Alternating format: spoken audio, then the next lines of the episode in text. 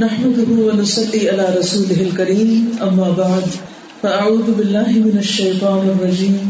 بسم الله الرحمن الرحيم. رب اشرح لي صدري ويسر لي أمري.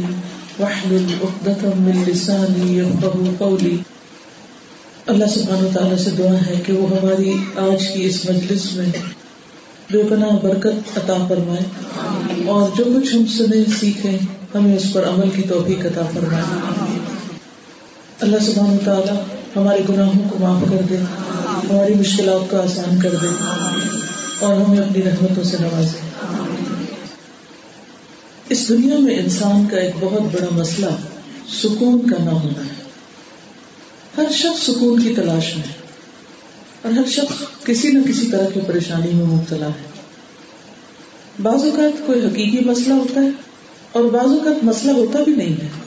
لیکن ہمیں پریشان رہنے کی عادت پڑ جاتی ہے اور ہم اس میں پناہ لینے لگتے ہیں۔ بعض اوقات توجہ حاصل کرنے کے لیے پریشانی کا اظہار کیا جاتا ہے، جیسے چھوٹے بچے ہوتے ہیں۔ اور بعض لوگ بڑے ہو کر بھی بچے ہی رہتے ہیں۔ اور چھوٹی چھوٹی باتوں پر پریشان ہو جاتے ہیں۔ اور بعض اوقات یہ عادت اتنی سنگین ہو جاتی ہے، اتنی سخت ہو جاتی ہے کہ انسان کو پھر عام حالات میں تو کسی کا مشورہ، کسی سے بات کر کے، کوئی نصیحت حاصل کر کے کچھ فائدہ ہو جاتا ہے، لیکن سویئر کیسز میں لوگ ڈرگس پہ چلے جاتے ہیں نشا کرنے لگتے ہیں۔ لیکن وہ بھی مسئلے کا حل نہیں ہوتا۔ اگر آپ ان لوگوں کی زندگی کے بارے میں پڑھیں گے جو ڈرگس لیتے ہیں، تو کتنی مزریبل کنڈیشن میں رہتے ہیں۔ ایک غم کو مٹانے کے لیے کئی مشکلات اپنے لیے کھڑی کر لیتے ہیں۔ بعض لوگ الکوہل کا سہارا لیتے ہیں۔ تو آپ دیکھیے کہ ایک ایک بوتل کی قیمت اور پھر اس کے جو آفٹر افیکٹس ہیں۔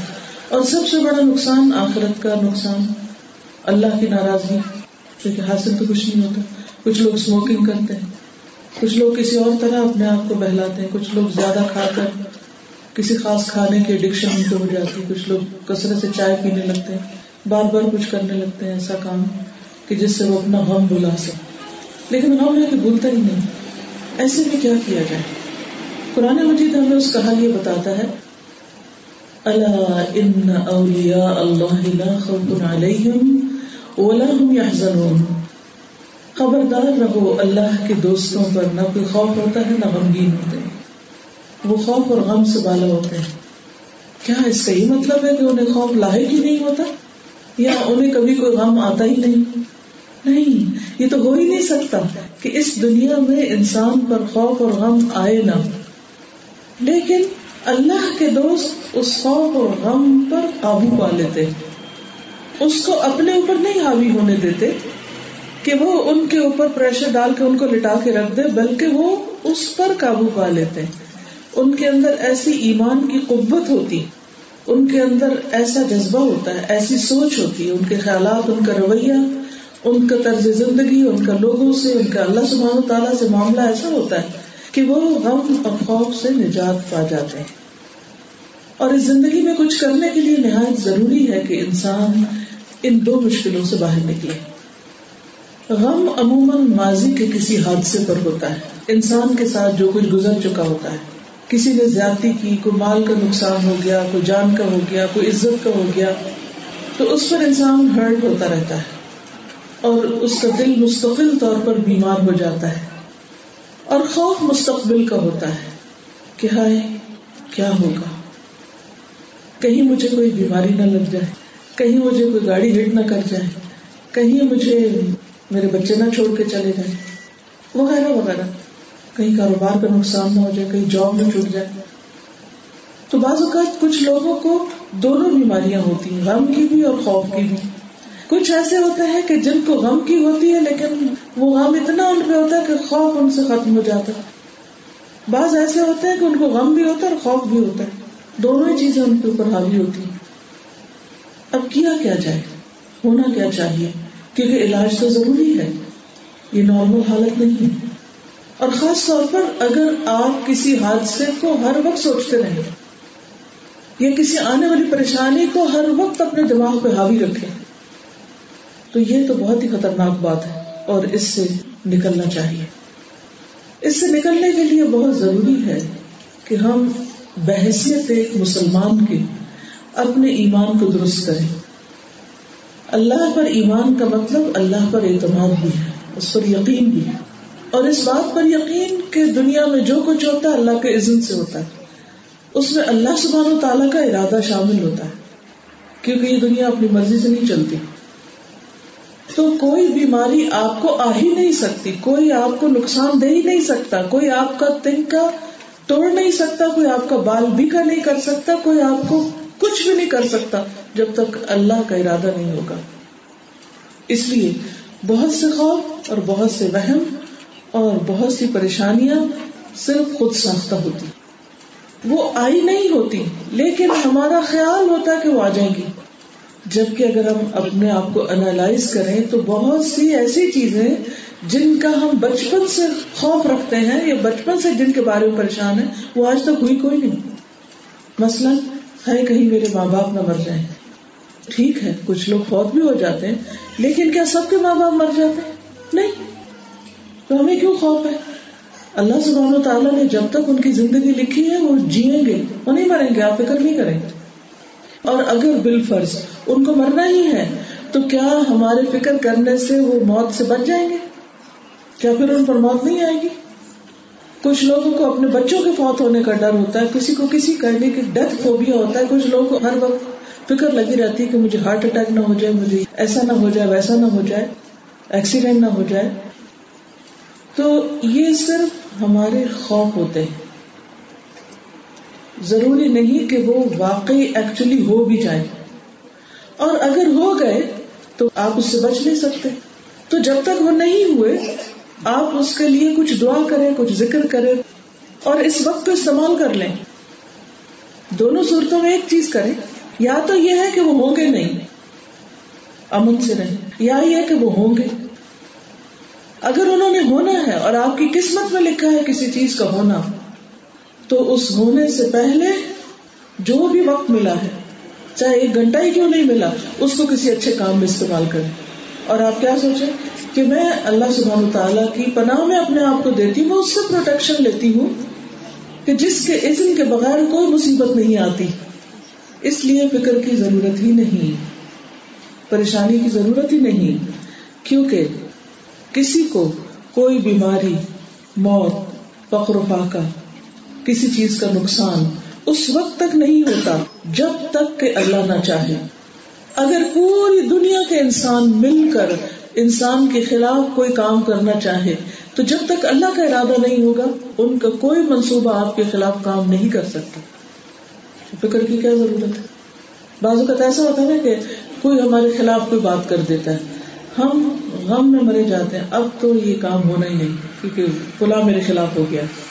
اور وہ میرا راستہ روکے گا۔ اور وہ فلاں میرے پہ جادو نہ کر دے اور فلاں ایسا نہ کر دے ویسا نہ کر دے۔ تو ہم اسی ڈر میں مرے جاتے ہیں۔ حالانکہ صحیح حدیث ہے کہ اگر سارے جنو انس بھی مل کر کسی کو فائدہ دینا چاہیں تو فائدہ نہیں دے سکتے، مگر یہ کہ اللہ چاہے۔ اور اگر سب مل کر کسی کو نقصان دینا چاہے تو نقصان نہیں دے سکتے۔ کوئی کسی کی قسمت نہیں بگاڑ سکتا۔ کوئی کسی کو کچھ ختم نہیں کر سکتا جب تک اللہ نہ چاہے۔ اور اگر اللہ چاہتا ہے تو پھر کوئی روک بھی نہیں سکتا نا۔ پھر سارے جن مل کر اس مصیبت کو ٹال بھی نہیں سکتے۔ تو اصل چیز تو اللہ کا ارادہ ہے۔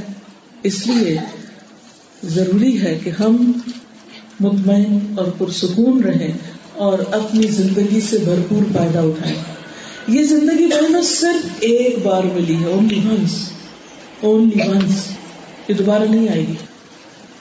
اور سب سے زیادہ نقصان کی بات ہے اپنی زندگی کو کھونا۔ مرنے والا تو مر گیا، وہ تو نہیں واپس آئے گا۔ لیکن آپ تو ابھی دنیا میں ہیں۔ آپ اپنے جینے کی قدر کریں۔ ایک ایک سانس کے اوپر شکر ادا کریں کہ اللہ تعالیٰ آپ کو جینے کی مہلت دے رہا ہے، تاکہ آپ اس سے بھرپور فائدہ اٹھا سکیں۔ کیونکہ ہم آج کی اس زندگی میں اپنے کل کے لیے کچھ بنا رہے ہیں۔ قرآن مجید میں اللہ سبحانہ تعالیٰ فرماتے ہیں، یا ایوہ الذین آمنوا اتقوا اللہ۔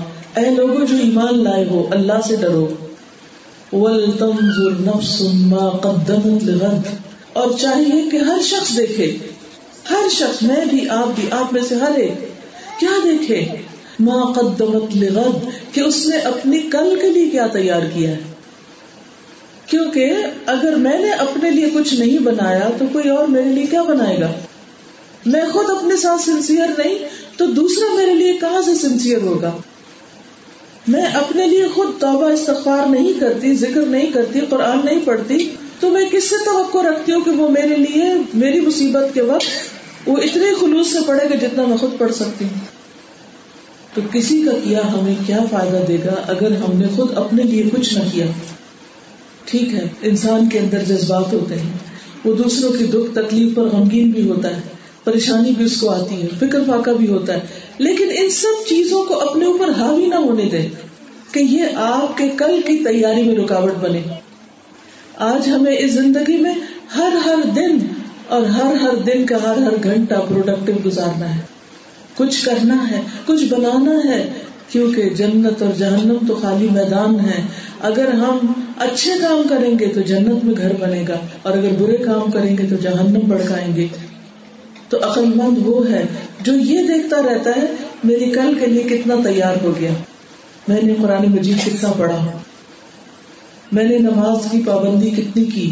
اور جو نماز پڑھی، وہ کس کوالٹی کی پڑھی؟ کیونکہ کامیابی تو ان مومنوں کے لیے ہے جن کی نمازوں کو خوشبو ہوتا ہے۔ اور میرا دل کہیں اور ہی لگا ہوا ہے۔ نماز کے اندر بھی دنیا نہیں بھولتی۔ نماز کے اندر بھی رنج اور غم نہیں بھولتا۔ تو اس لیے اس وقت کے اندر جیے مثلاً اس وقت آپ یہاں بیٹھے، اگر آپ یہ بات غور سے سن لیں گے تو فائدہ ہوگا۔ اور اگر اس وقت یہاں بیٹھ کے گھر کی فکر میں یا کسی غم اور فکر میں لگے ہوئے ہیں، تو یہاں بیٹھنا بھی بیکار ہے۔ کچھ فائدہ نہیں ہے، کچھ حاصل نہیں ہوگا، کچھ لے کر نہیں جا سکیں گے۔ تو اسی طرح آخرت کے لیے کچھ لے کر نہیں جا سکیں گے۔ اگر یہاں پر کچھ بنایا نہیں، وہاں کے لیے یہاں بیٹھ کے کام کرنا ہے، تب فائدہ ہوگا۔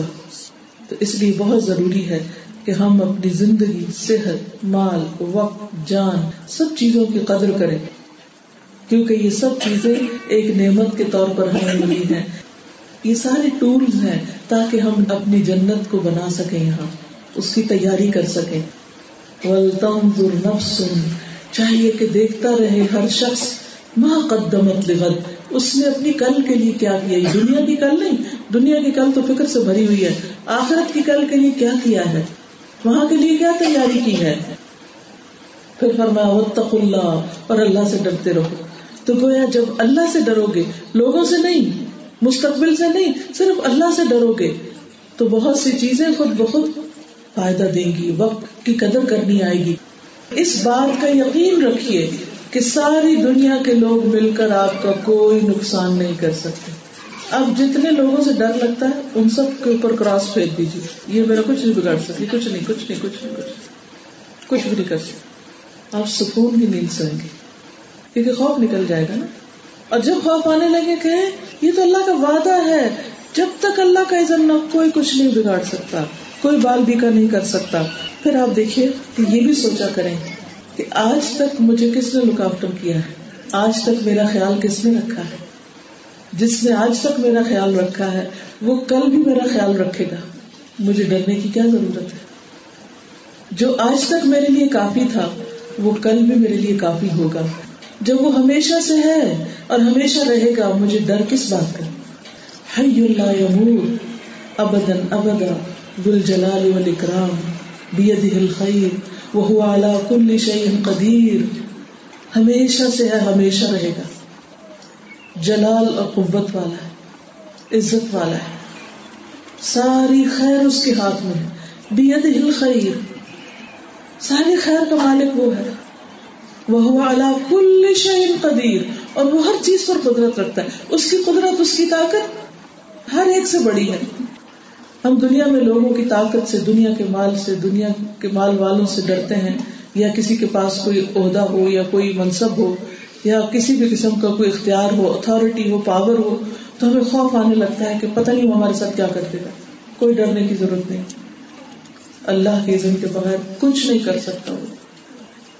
تو جس سے بھی ڈر لگے، اس سے بھاگ کر اللہ کی طرف بنا لے۔ اللہ کی طرف چلے جائے اور کہ یا رب مجھے تیرا سہارا چاہیے۔ تو میرے لیے کافی ہو جائے۔ اور اللہ تعالیٰ اپنی پناہ میں لے گا۔ وہ اپنے بندوں کو تنہا نہیں چھوڑتا۔ وہ آج تک آپ کو بچاتا رہا۔ اسی لیے تو آپ زندہ ہیں۔ اسی لیے تو آپ کھا پی رہے ہیں۔ اسی لیے تو آپ دنیا میں چل پھر رہے ہیں۔ تو کوئی آپ کی جان نہیں لے سکتا جب تک وہ نہ چاہے جو دن اس نے مقرر کیا آپ کے لیے، اسی دن جانا ہے۔ ان اندیشوں اور وہم اور خوف کو اپنے دل سے نکال لیجیے عربی کا ایک شعر ہے، ان نربن کفا کما کا نبل امسی سے یکفی کفی غد ما یقون بلا شبہ، تمہارا رب کل کی تکلیف میں تمہیں کافی ثابت ہوا۔ تو آئندہ کل میں آنے والی تکلیف میں بھی وہ تمہیں کافی ہو جائے گا۔ جس نے پاسٹ میں تکلیف دور کی، وہ فیوچر میں بھی دور کر دے گا۔ اسی طرح قرآن مجید میں اللہ سبحانہ تعالیٰ فرماتے ہیں سورت التوبہ آیت 51 قل لن يصيبنا الا ما كتب الله لنا. هو مولانا وعلى الله فليتوكل المؤمنون۔ کہہ دیجیے ہمیں ہرگز کوئی نقصان نہ پہنچے گا، مگر جو اللہ نے ہمارے لیے لکھ دیا۔ اور اس نے کیوں لکھا؟ کیونکہ دنیا امتحان کے لیے کہ لوگ اس صورت میں کرتے کیا۔ نعمتوں کو پا کر کیا کرتے ہیں اور نقصان آنے پر کیا کرتے ہیں؟ وہی ہمارا مالک ہے، اور اللہ ہی پر بس لازم ہے کہ ایمان والے بھروسہ کرے۔ ہم سب کو اللہ سبحان تعالیٰ پر ہی توکل کرنا چاہیے۔ کیونکہ جو شخص اللہ پر توکل کرتا ہے، اللہ سبحان تعالیٰ اس کے لیے کافی ہو جاتا ہے۔ إن تصبك حسنة تسؤهم وإن تصبك مصيبة يقولوا قد أخذنا أمرنا من قبل ويتولوا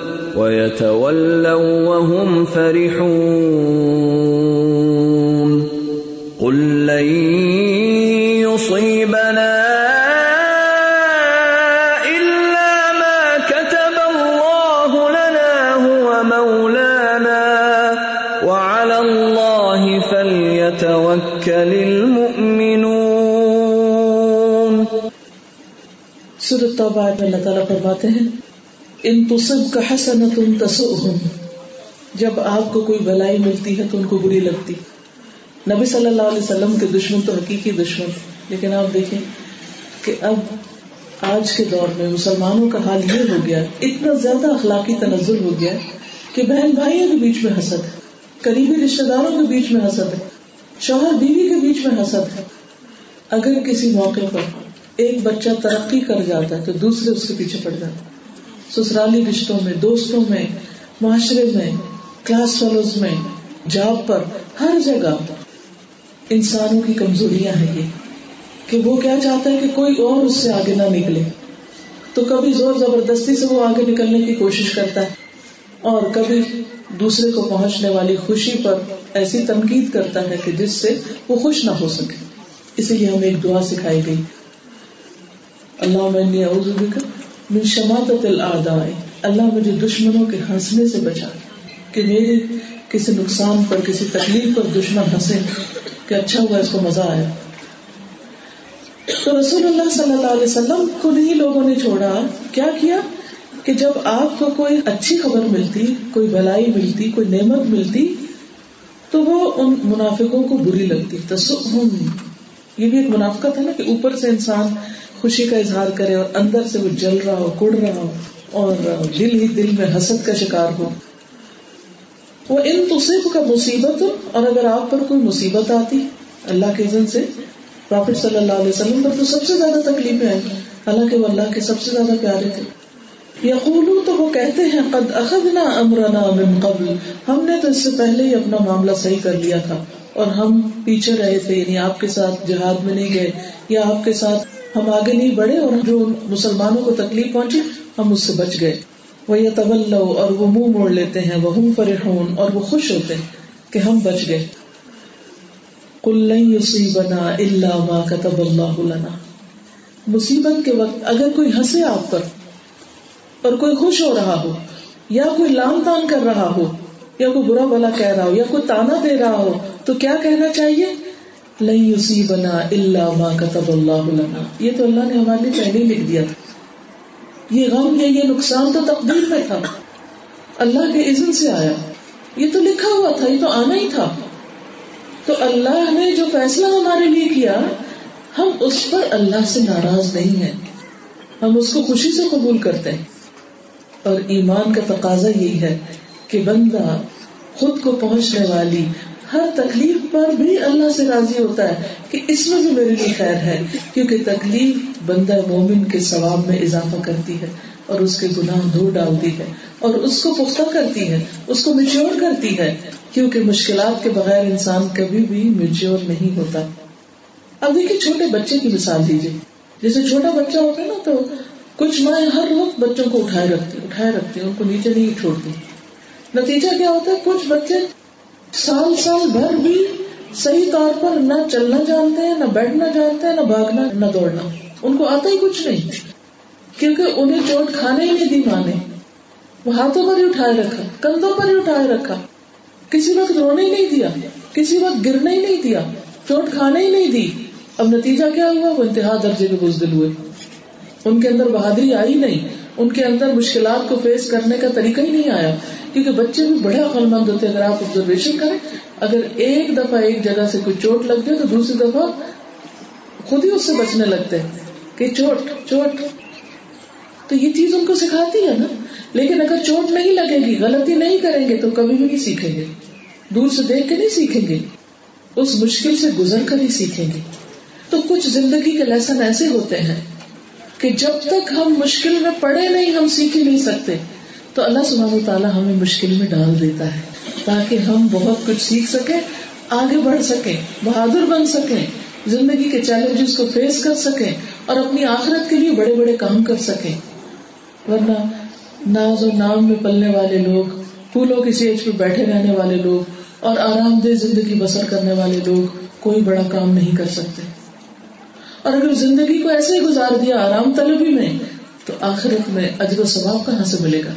آخرت میں درجات کہاں سے بڑے ہوں گے؟ اللہ سبحانہ تعالیٰ نے انسان کو مشقت میں پیدا کیا۔ اس دنیا میں انسان آرام کرنے کو نہیں آیا۔ آرام کی جگہ تو اللہ نے آخرت میں رکھی، جنت میں رکھی۔ اور ہم دنیا میں تلاش کرتے ہوئے روتے ہیں۔ یہاں کیوں نہیں مل رہا؟ تو اس لیے بہنوں، اگر کسی وقت، کسی وجہ سے کوئی بری خبر سننے کو مل جائے کوئی ناپسندیدہ چیز سامنے آ جائے، کوئی ناخوشگوار حادثہ کہیں سے پیش آ جائے، کسی انسان کے ساتھ کوئی ٹکراؤ آ جائے، تو سوچیں اس میں بھی خیر ہے۔ اس میں بھی خیر۔ ہے ایک بادشاہ تھا تو اس کا ایک وزیر بہت ہی مخلص آدمی تھا۔ وہ ہر چیز کے بارے میں کہتا تھا کہ اس میں خیر ہے، اس میں بھی بلائی۔ ایک مرتبہ بادشاہ کہیں شکار پر نکلا۔ اس کی شاید انگلی کٹ گئی تو اس نے کہا اس میں بھی خیر ہے۔ پھر اسی طرح کوئی اور مشکل آئی تو اس نے کہا اس میں بھی خیر ہے۔ تو وہ وزیر سے ناراض ہو گیا اور اس کو قید کرا دیا لیکن ہوا یہ کہ جب وہ آگے گیا تو جو چیز خراب ہوئی تھی دشمنوں نے اس پر حملہ کیا۔ جب انہوں نے دیکھا کہ اس کی چیز خراب ہے تو انہوں نے اس کو چھوڑ دیا کہ یہ ہمارے کام کا نہیں۔ تو بعد میں آ کے اس نے وزیر کو نکلوایا۔ اس نے کہا کہ کیا وجہ؟ اس نے کہا کہ تمہاری بات درست تھی کہ جو چیز ٹوٹی تھی، جو چیز خراب ہوئی تھی، وہ بچ گئی۔ جیسے علیہ السلام اور فضل علیہ السلام نکلے تھے تو جب کشتی اندر سوراخ تھا تو وہ بچ گئی۔ اگر وہ ٹھیک ہوتی تو وہ کشتی پکڑی جاتی۔ تو بعض اوقات ہم ایک چھوٹی بھلائی کو دیکھ رہے ہوتے ہیں جبکہ اللہ سبحانہ تعالیٰ ہمارے لیے ایک بڑی بھلائی چاہتا ہے۔ تو جب کوئی چوٹ لگے تو زبان سے ہی نکلے، اس میں بھی خیر ہے۔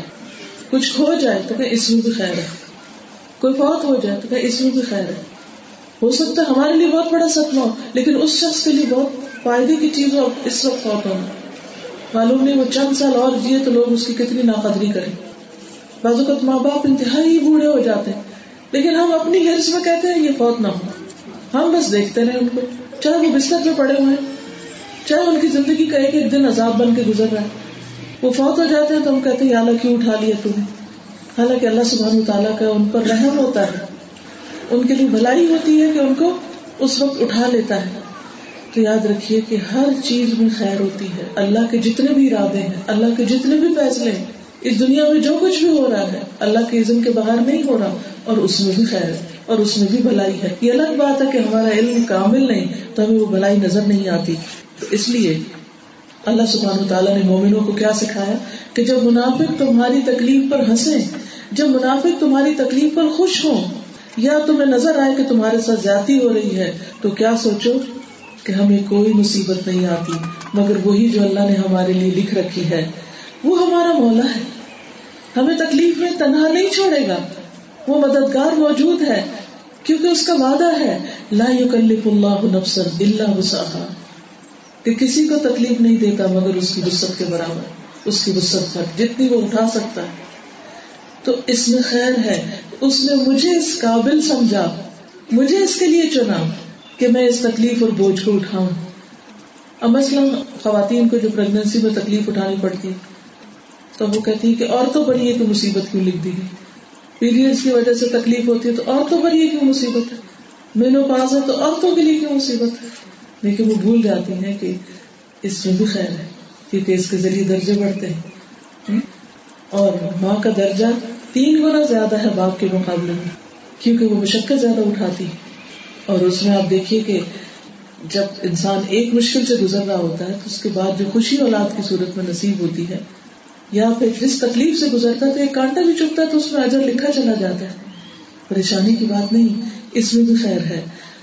وہ اللہ فلی اور اللہ پر ہی مومنوں کو چاہیے کہ بھروسہ کریں۔ کیا سکھایا گیا کہ جب کوئی تکلیف آئے تو اللہ پہ ٹرسٹ کرے اپنا معاملہ اس کے سپورٹ کر دیں۔ کہ اللہ تو اس مشکل سے اب آسانی سے نکال دے۔ آ تو گئی تکلیف، لیکن اب اس سے نکالنے والا بھی تو ہی ہے۔ اور ایک حقیقی بات یہ ہے کہ انسان اتنا زیادہ خوشی میں اللہ کے قریب نہیں ہوتا جتنا تکلیف میں ہوتا ہے۔ اس کائنات کی سب سے خوبصورت ترین چیز وہ اس کائنات کا خالق ہے۔ سب سے عظیم ہستی جس نے ہم سب کو بنایا ہے۔ جس کے پاس ساری چیزوں کا مکمل اختیار ہے۔ اگر ہم کسی صدمے کسی چوٹ، کسی مصیبت، کسی مشکل، کسی بیماری، کسی غم اور خوف کی وجہ سے اس کے قریب ہو رہے ہیں، تو اس سے زیادہ نفے کی بات کیا ہے؟ کہ عام حالات میں ہم نہیں ہو رہے، لیکن جب ہم غمگین ہیں، دکھی ہیں، تو پلٹ پلٹ کے اس کی طرف جا رہے ہیں۔ اور اس طرح وہ غم، وہ تکلیف، وہ مشکل ہمیں اس کے قریب ترین کر دیتی اور جب ہم اس کی طرف ایک قدم اٹھاتے ہیں، تو وہ دس قدم ہماری طرف آتا ہے ہم چل کے جاتے ہیں، وہ دوڑ کے ہماری طرف آتا ہے۔ تو اس لیے ایسا مت سوچے کہ تنگی میں اور تکلیف میں اللہ نے آپ کو تنہا چھوڑ دیا۔ قطر نہیں چھوڑا۔ ہو مولانا۔ جب مشکل آئے تو کہیں ہم کوئی اکیلے تھوڑی ہیں۔ اللہ ہمارا مولا ہے، وہ ہمارا دوست ہے، وہ ہمارا مددگار ہے، وہ ہمارا ساتھی ہے، وہ ہمیں اس مشکل سے نکالے گا۔ فکر کی ضرورت نہیں۔ تو آپ دیکھیں گے کہ اللہ تعالیٰ آپ کا دل تھام لے گا۔ اور آپ اطمینان میں آ جائیں گے تو دل کا اطمینان اور جسم کے اندر ایک سکون کی اور کام ڈاؤن ہونے کی کیفیت اور نفس کے اندر ایک اطمینان اور آساب کا تناؤ نہ ہونا، یہ اللہ کی بہت بڑی نعمتیں ہیں۔ کچھ لوگ ہوتے ہیں بات کے بغیر بھی ٹینس رہتے ہیں۔ کچھ ہوا نہیں ابھی۔ پہلے سے ٹینس ٹینشن ٹینشن ٹینشن اور کچھ لوگ ایسے ہیں کہ بڑے سے بڑا حادثہ ہو تو بھی اطمینان امن میں کیوں؟ سوچ کا فرق ہے نا۔ اس کا اللہ پہ بھروسہ اور اس کا نہیں ہے۔ جو اللہ پہ بھروسہ نہیں کرتا وہ ٹینشن کا شکار رہتا ہے۔ ایک دفعہ کہہ کے تو دیکھیں کہ میں نے اپنا معاملہ اللہ کے سپورٹ کر دیا اور اس سے مجھے اچھی امید ہے۔ وہ جو فیصلہ کرے گا اچھا کرے گا۔ تو مجھے خوف کی ضرورت نہیں، مجھے فکر کی ضرورت نہیں۔ کسی بھی چیز کے بارے میں ڈر یہ مجھ سے چنا لی جائے گی یا چھٹ جائے گی۔ کہ اللہ میں نے اس کو آپ کے سپورٹ کیا۔ اب آپ اس کی حفاظت کریں۔ میں تو حفاظت کے قابل نہیں، بس بچوں کے بارے میں ہمیں خوف ہوتا ہے کہ بگڑ جائیں گے، ہاتھ سے نکل جائیں گے، بہک جائیں گے، لوگ ان کو مرغلا لیں گے۔ ایک دفعہ کہہ کے تو دیکھیں کہ یا اللہ، میں نے اسی طرح اپنے بچے کو تیرے سپورٹ کیا۔ اور تو اس کی حفاظت فرما، جیسے تو نے یوسف علیہ السلام کی کی تھی۔ ان کو کنویں سے نکلوا دیا تھا۔ اور غیر دیش میں جہاں ان کا کوئی بھی نہیں تھا، ان کی حفاظت فرمائی تھی۔ تو اس لیے جب آپ اللہ پہ بھروسہ کریں گے تو آپ کا غم اور فکر سے چھٹکارا ہو جائے گا۔ آپ کا نفس بکھرے گا نہیں۔ پریشانیوں اور سوچوں کے اندر آپ غلطان نہیں ہوں گے۔ آساب میں تناؤ نہیں آئے گا۔ کسی قسم کی وحشت اور تنہائی محسوس نہیں ہوگی، بلکہ اور زیادہ اللہ کا ذکر ہوگا جس سے دلوں کو اطمینان ہوگا۔ اور اپنے اندر ٹوٹ پھوٹ محسوس نہیں ہوگی۔ بعض اوقات ہم کہتے ہیں نا کہ اس صدمے نے تو مجھے توڑ کے رکھ دیا۔ نہیں، پھر نہیں ٹوٹیں گے۔ آپ پھر بھی بہادر رہیں گے۔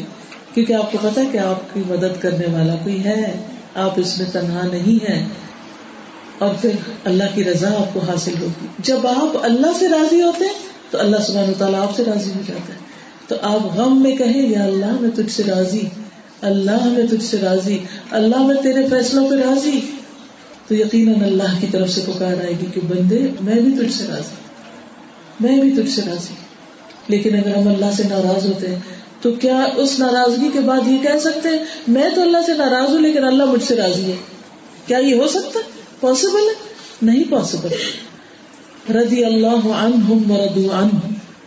اللہ ان سے راضی ہو گیا اور وہ اللہ سے راضی ہو گئے جی صحابہ کی طرف اشارہ ہم دیکھتے ہیں کہ بڑی بڑی مشکلات میں کبھی بھی انہوں نے اللہ سے شکوا نہیں کیا، وہ اللہ سے ناراض نہیں ہوئے، تو ہمیں بھی اللہ تعالیٰ سے ناراض نہیں ہونا۔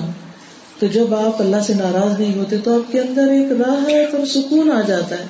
یقین کی پختگی آ جاتی اللہ پر اعتماد بڑھ جاتا ہے۔ ایمان میں اضافہ ہو جاتا ہے۔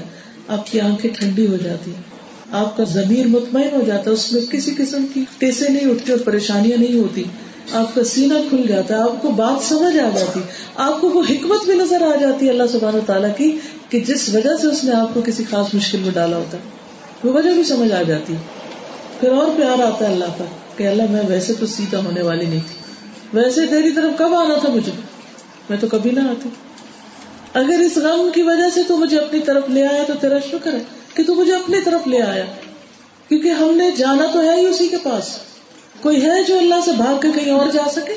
اس کو ناراض کر کے اس کو چھوڑ کر۔ لیکن جب ہم اس کو چھوڑے رکھتے ہیں تو بہت بڑا نقصان کر رہے ہوتے ہیں۔ جس کی ہمیں خبر ہی نہیں ہوتی کہ ہم اللہ کو بھولے ہوئے ہیں۔ ہم دنیا میں اتنے محب ہو جاتے ہیں، لوگوں میں اتنے کھو جاتے ہیں، انسانوں کی محبت کے پیچھے اتنا بھاگتے ہیں کہ ہمیں واقعی اللہ بھول جاتا ہے۔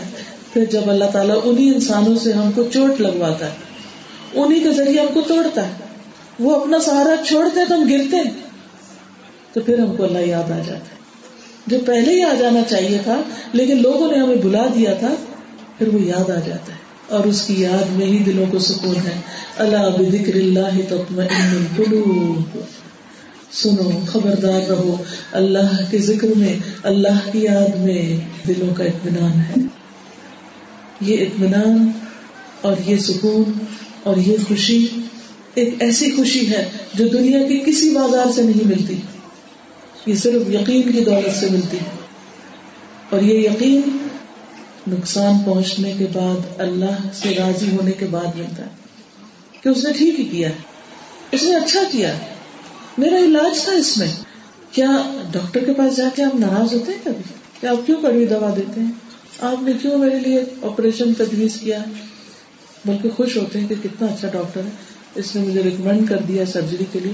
اب میری تکلیف جلدی پوری ہو گئی اور اگر وہ ریکمینڈ نہ کرتا مثلاً آپ کے اندر کوئی لمپ ہے آپ کے اندر کوئی ایسی چیز ہے کہ جس کو نکلنا چاہیے اور آپ کو پتہ ہی نہیں۔ کہ یک آپ ڈاکٹر کے پاس جاتے وہ آپ کو بتا دیتا ہے کہ آپ کے اندر بھی, بھی یہ بیماری پل رہی ہے۔ تو اس نیوز پر آپ ڈاکٹر سے ناراض ہو جائیں گے۔ ایک اچھا پیشنٹ کیا کہے گا؟ کہ ڈاکٹر صاحب شکریہ آپ نے مجھے بتا دیا مجھے تو خود بھی نہیں پتا تھا۔ میں تو اپنے بارے میں جاہل تھی کہ میرے اندر اتنی بڑی بیماری پل رہی ہے۔ جب آپ اپنا بلڈ ٹیسٹ دیتے ہیں اور اس میں آپ کی بیماری سامنے آ جاتی تو آپ لیبورٹری والوں سے لڑتے جھگڑتے ہیں کہ یہ بیماری کیوں نکال کے رکھ دی؟ کیا کرتے؟ ہیں اس کا شکریہ ادا کرتے ہیں۔ شکر ہے کہ مجھے میری اندر کی بلا پتہ چل گئی۔ اب میں اس کا علاج کروں گی۔ تو جو رنج اور حادثے اور غم اور دکھ ہوتے ہیں نا، وہ ہمیں ہماری حقیقت بتا دیتے ہیں۔ وہ ہمیں ہمارا اصل دکھا دیتے ہیں۔ جس کے بعد ہمیں اپنی اصلیت پتہ چل جاتی ہے کہ کتنا کام کرنے والا ہے۔ میرے تو بھی ایمان کا لیول ہی بہت تھوڑا میری تو بھی عبادات ہی ٹھیک ہے۔ میرا تو یقین ہی نہیں اللہ پہ۔ میرا تو بھی توکل ہی نہیں تھا۔ تو ہاتھ سے ہمیں ہلا کے رکھ دیتے ہیں۔ ہماری بیماریاں ڈائگنوز کر دیتے ہیں۔ ہمارے لیے بہت بڑا ٹیسٹ ٹیسٹ کے بعد ہی پتہ چلتا ہے نا بیماری کیا ہے۔ پھر اصلاح ہوتی ہے۔ تو اگر ٹیسٹ ہی نہ ہو تو اصلاح نہیں ہو سکتی۔ اور اگر اصلاح نہ ہوئی تو خرابیوں کا پلندہ لے کے اللہ کے حضور حاضر ہوگی پھر کیا بنے گا؟ کیا وہاں ہم ریپینٹ کر سکتے ہیں؟ کیا وہاں ہم اپنا علاج کر سکتے ہیں؟ کیا کوئی خبر میں جا کے اپنا علاج کر سکتے ہیں؟ مثلاً اگر ڈاکٹر کسی کو بتا دیں کہ تمہاری یہ اور یہ بیماری ہے، وہ کہ اچھا ابھی تو مجھے فرصت نہیں، جب میں مر جاؤں گا، قبر میں فارغ ہو کے لیٹوں گا، پھر علاج کراؤں گا۔ ہو جائے گا علاج اس کا۔ ہر کس نہیں۔ ہے وہ علاج آج کرنا ہے، چاہے فرصت ہے یا نہیں، چاہے کتنی مصروفیت ہے، چاہے کتنا ہی کام ہے، آج علاج کرنا ہے تاکہ مرنے سے بچے اسی طرح اگر کوئی اخلاقی خرابی ہے ہمارے اندر، ایمان میں خرابی ہے، دل میں کوئی خرابی ہے، کوئی نفاق ہے یا شک ہے اللہ کے بارے میں یا اللہ سے ناراضگی یا کوئی بھی چیز، تو اس کا علاج مرنے کے بعد نہیں ہوگا۔ مرنے پہ یہ ہارٹ اسی طرح سیل ہو جاتا ہے۔ اور اس کے ساتھ ہی قبر میں جاتا ہے۔ اگر دل استراب اور بے چینی میں ہے تو یہ بے چینی قبر میں ساتھ جائے گی۔ تو اس کو دنیا میں ٹھیک کرنا ہوگا۔ اس دل کا علاج کرنا ہوگا مرنے سے پہلے پہلے۔ تو اللہ سبحانہ و تعالیٰ ہم پر جب مہربان ہوتا ہے تو ہمیں کسی ایسی حالت میں ڈالتا ہے کہ دل کی بیماری کھل کے سامنے آ جاتی۔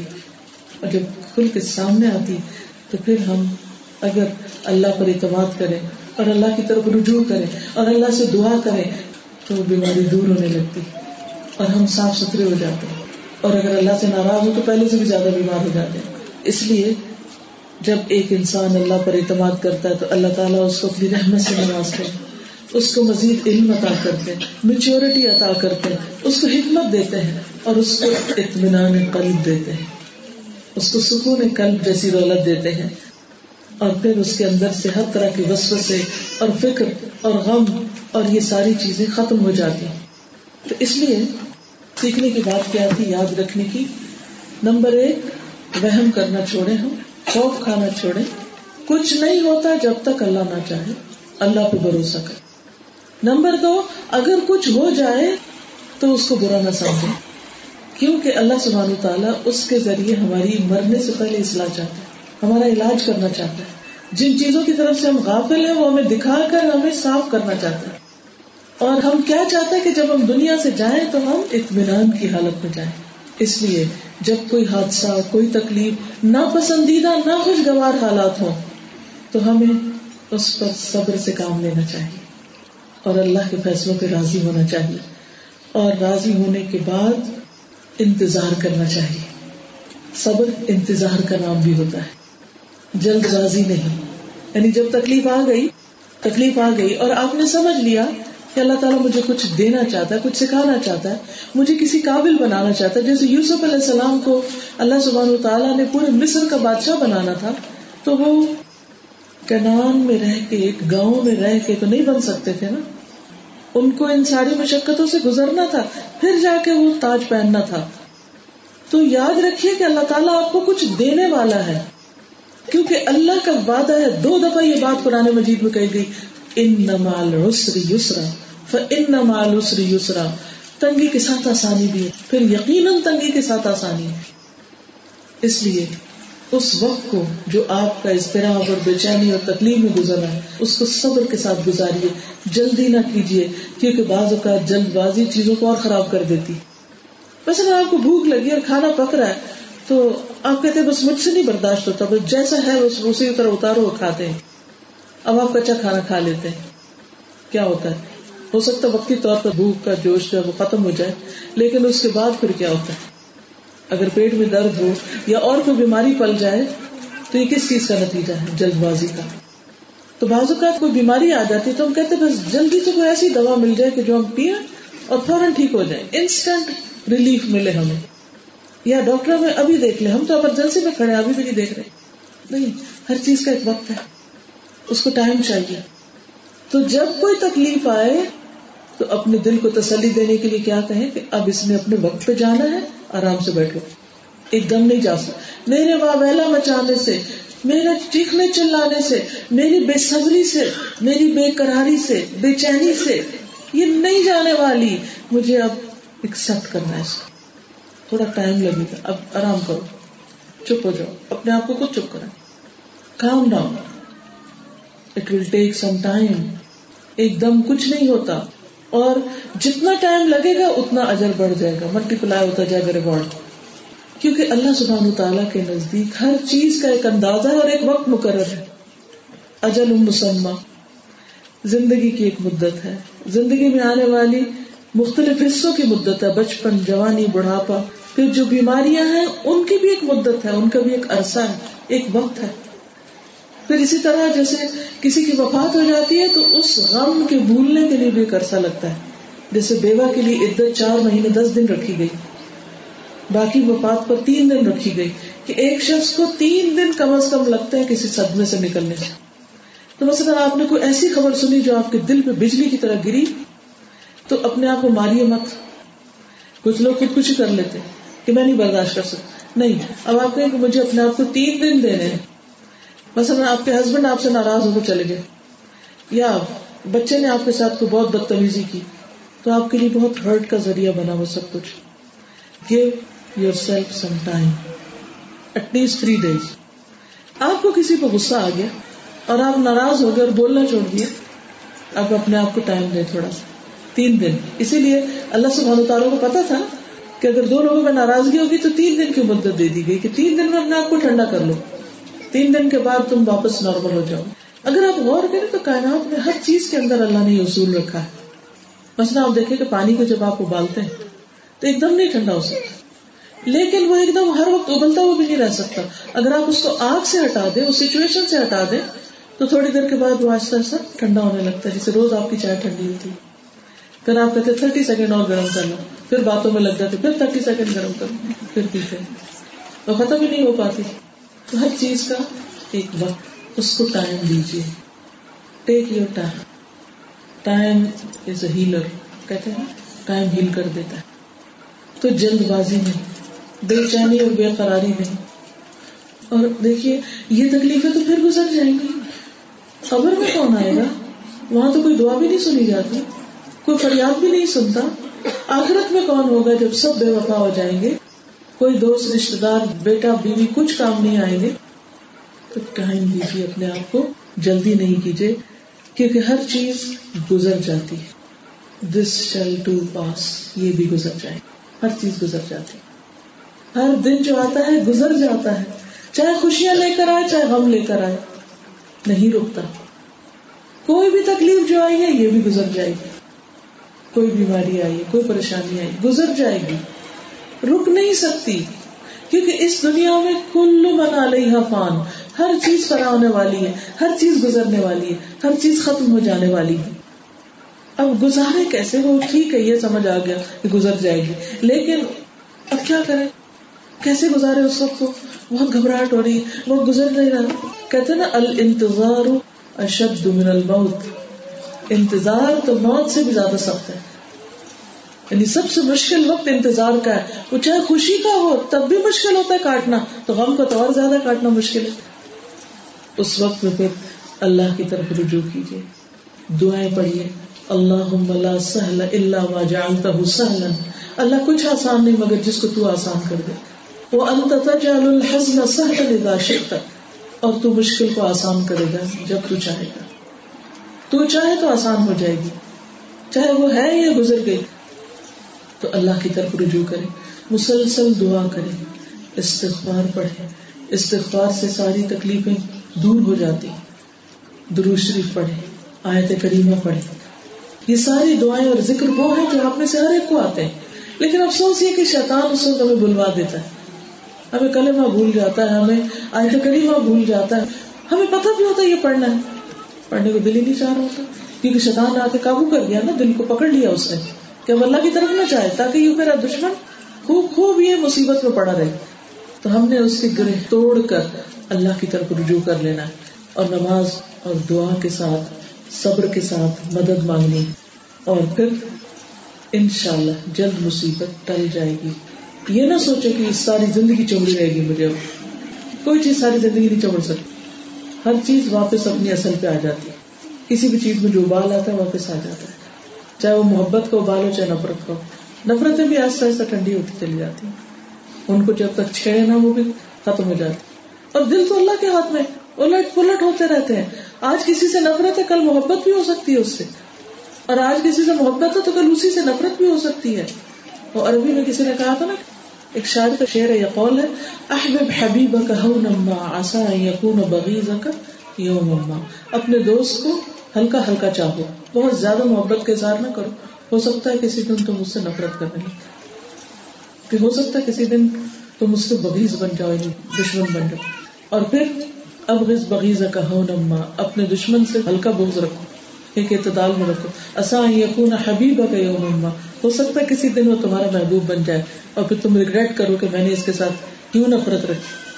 تو دل پھرتے رہتے ہیں، اس لیے محبت اور نفرت میں بھی اعتدال، دوستی اور دشمنی میں بھی اعتدال۔ اور اس بات پر اطمینان کہ کوئی چیز ہمیشہ کے لیے نہیں ہے، یہ گزر ہی جائے گی۔ عربی کا ایک شعر ہے، ولا ہم اللہ سوف يفتح قفله ولا حال الا للفتى بعدها حال اور ہر غم کا ان قریب تالا کھلنے والا چابی کھو بھی جائے تو کسی نہ کسی طرح تالا کھل ہی جاتا توڑ کے چاہے کھولے۔ اس وقت ہم بے قرار ہو جاتے ہیں یہ کیسے کھلے گا، لیکن کھل ہی جاتا نا۔ اور نوجوان کے لیے ہر آنے والی مصیبت کی گرہ کھلنے والی، ایک حال کے بعد ایک دوسرا حال آنے ہی والا ہے۔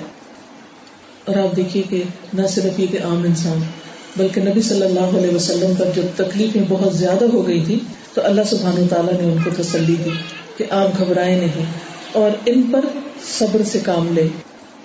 فرمایا وہ ان کا نقبر علیہ کا اعراد فإن استطعت أن تبتغي نفقا في الأرض أو سلما أو سلما في السماء فتأتيهم بآية ولو شاء الله لجمعهم على الهدى فلا تكونن من الجاهلين اگر تجھ پر ان کا منہ پھیرنا بھاری گزرا ہے یعنی لوگ تمہاری بات نہیں سنتے، جیسے آپ صلی اللہ علیہ وسلم سے زیادہ اٹریکٹیو اور بہترین شخصیت کس کی تھی، لیکن اس کے باوجود آپ کے دشمن آپ کی بات نہیں مانتے تھے، لا الہ الا اللہ نہیں پڑھتے تھے۔ تو فرمایا کہ اگر ان کا منہ پھیرنا تم پہ بھاری ہے، دل بوجھل ہوتا ہے۔ تو اگر تو کر سکے کہ زمین میں کوئی سرنگ یا آسمان میں کوئی سیڑھی ڈھونڈ نکالے، پھر ان کے پاس کوئی نشانی لے آئے، تو لے آ یعنی اللہ سبحانہ تعالیٰ اگر نہیں کوئی نشانی اتار رہے نشانی نہیں اتر رہی، تو خود کوشش کر کے دیکھ لو۔ یعنی غم تو اسی وقت آسان ہوگا جب اللہ چاہے گا۔ مشکل اس وقت جائے گی جب اللہ چاہے گا۔ اور اگر اس مشکل کو برداشت کرنا بہت بھاری ہو رہا ہے، تو پھر آپ کوئی اور رستہ نکال کے دیکھیں۔ لیکن کوئی اور رستہ ہے ہی نہیں۔ اور اگر اللہ چاہتا تو یقیناً انہیں ہدایت پہ جمع کر دیتا یعنی تمہارے سارے مخالف اور نان مسلم تم پر ایمان لے آتے۔ بس تم جاہلوں میں سے ہرگز نہ ہونا۔ یعنی لائل لوگوں کی طرح بہیو نہ کرنا۔ کیونکہ جو شخص علم رکھتا ہے، جو شخص حکمت رکھتا ہے، اس کا رویہ جاہل کی طرح کا نہیں ہوتا۔ وَلَقَدْ كُذِّبَتْ رُسُلٌ مِّن قَبْلِكَ فَصَبَرُوا عَلَى مَا كُذِّبُوا وَأُوذُوا حَتَّى أَتَاهُمْ نَصْرُنَا وَلَا مُبَدِّلَ لِكَلِمَاتِ اللَّهِ وَلَقَدْ جَاءَكَ مِن نَّبَإِ الْمُرْسَلِينَ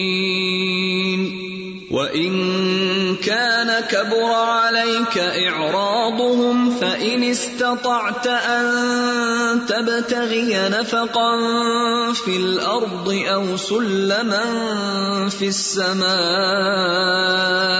فتأتيهم بآية ولو شاء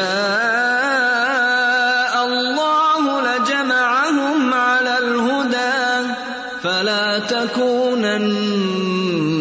الجاہلین اللہ سبحانہ تعالیٰ رسول اللہ صلی اللہ علیہ وسلم کو تسلی دیتے ہوئے فرماتے ہیں کہ ان کی مخالفت سے مت گھبراؤ۔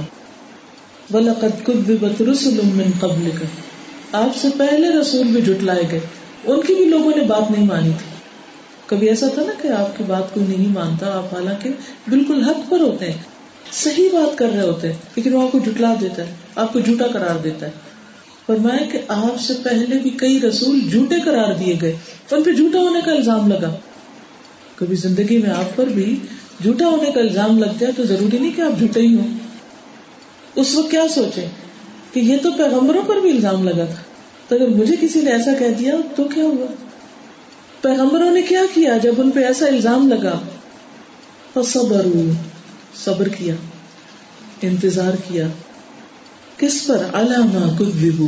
اس بات پر جس کو وہ جھٹلائے گئے تھے کہ آخر میں پھر انجام کس کا بہتر ہوا؟ اب دیکھیے کہ نو علیہ السلام بچا لیے گئے حود علیہ السلام بچا لیے گئے، صالح علیہ السلام بچا لیے گئے لوت علیہ السلام بچا لیے گئے، شعیب علیہ السلام بچا لیے گئے۔ محمد رسول اللہ صلی اللہ علیہ وسلم پر جو الزام لگا، آپ کو بچا لیا گیا اور آپ اپنے مشن میں کامیاب ہوئے اور حق غالب آیا، مکہ فتح ہوا۔ وقل جاء الحق وزهق الباطل. باطل چلا گیا. ان الباطل كان زهوقا. باطل تو جانے ہی والا ہے. جھوٹی باتیں، جھوٹے الزامات. حضرت عائشہ پر کیسے الزام لگا؟ اور پورا مدینہ جو تھا وہ ایک طرح سے زلزلے کی زد میں آ گیا. باتوں کے زلزلے میں کہ ہر شخص پریشان تھا. لیکن کیا ہوا؟ اللہ سبحانہ تعالیٰ نے آسمان سے آیات اتار دی حضرت عائشہ رضی اللہ تعالیٰ عنہ کے دفاع میں تو وہ چلا گیا، معاملہ ختم ہو گیا۔ سچ ہمیشہ غالب آتا ہے، لیکن کچھ دیر لگتی۔ شروع میں لوگ آپ کو نہیں مانتے، وہ آپ کو غلط سمجھتے ہیں۔ کوئی بات نہیں، آپ اطمینان کے ساتھ اپنے حق پر، جس کو آپ کا ضمیر کہتا ہے یہ صحیح ہے، جس کو آپ کا دین کہتا ہے کہ یہ صحیح رویہ یہ صحیح طریقہ ہے، اس پر جمے رہے فرمایا، پچھلے رسولوں نے صبر کیا اپنے کام پر جم کر رہے۔ وہ اردو اور وہ اذیت دیے گئے، جسمانی تکلیفیں دیے گئے۔ حتیٰ ادا ہوں نسرنا یہاں تک کہ ان کے پاس ہماری مدد آ گئی۔ ولا مبدل علی کلیمات اللہ، اور اللہ کے کلمات کو بدلنے والا کوئی نہیں۔ یہ اللہ کا طریقہ ایسا ہی ہو کر رہتا ہے۔ وَلَقَدْ جَاءَكَ مِن نَبَئِ الْمُرْسَلِينَ، اور آپ کے پاس رسولوں کی خبریں پہنچ چکی ہیں۔ ہم نے پچھلے انبیاء کے واقعات اور حالات اور قصے آپ کو بتا دیے ہیں تاکہ وہ آپ کے لیے صبر کا ذریعہ بنے۔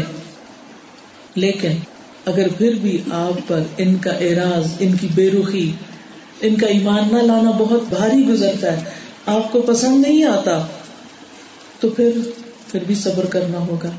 کیونکہ یہ تو اللہ کا قانون ہے، اللہ کی سنت ہے، اللہ کا طریقہ ہے کہ وہ اپنے پسندیدہ بندوں کو آزماتا ہے، انہیں مشکلوں میں ڈالتا ہے۔ جن سے وہ محبت کرتا ہے، وہ محبت کا اظہار مشکل میں ڈال کے کرتا ہے۔